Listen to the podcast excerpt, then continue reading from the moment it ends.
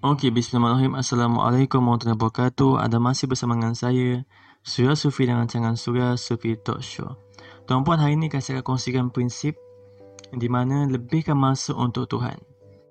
Cari dan lebihkan sedikit masa dari biasa tuan-puan dengan Tuhan. Berusahalah untuk luangkan masa lebih sikit dari biasa dengan Tuhan tuan-puan.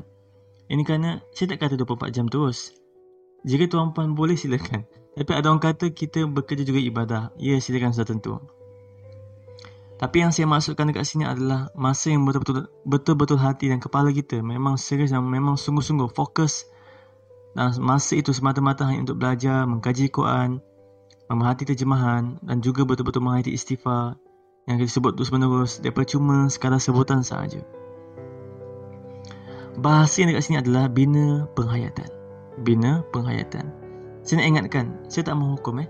Bahkan tidak salah sama sekali untuk tuan-puan jika boleh berzikir terus menerus sepanjang hari. Bahkan itu lagi bagus.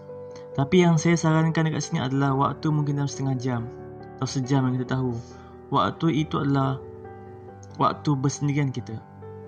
Menangis, berdoa, berzikir pada Allah sehingga kita tahu bahawa zikir kita itu kita sedang cuba dan berusaha untuk khusyuk dan masukkan ke dalam hati zub tu tuan-puan.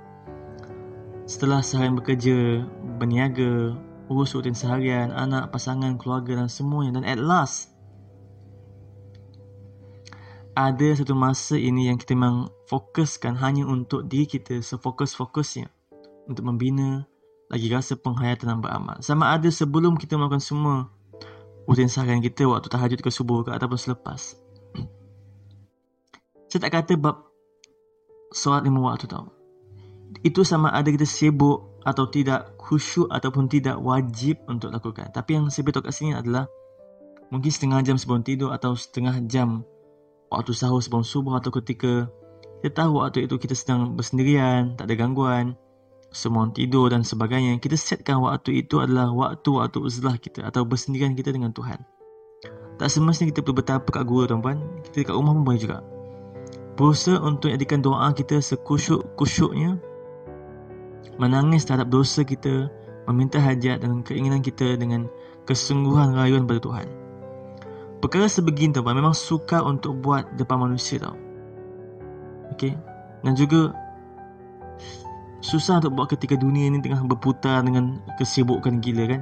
Nak kita nak kita harus cari masa itu sendiri untuk buat perkara macam ni. Bina penghayatan dan bukan sekali bina atas, atas dasar sebab sudah terbiasa.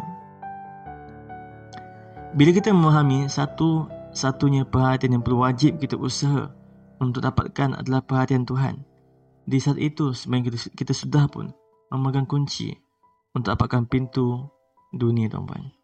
Kita tuan-puan podcast hari ini ringkas sahaja. InsyaAllah jumpa saya pada podcast yang seterusnya nama Surya Sufi Talk Show. Saya Surya Sufi.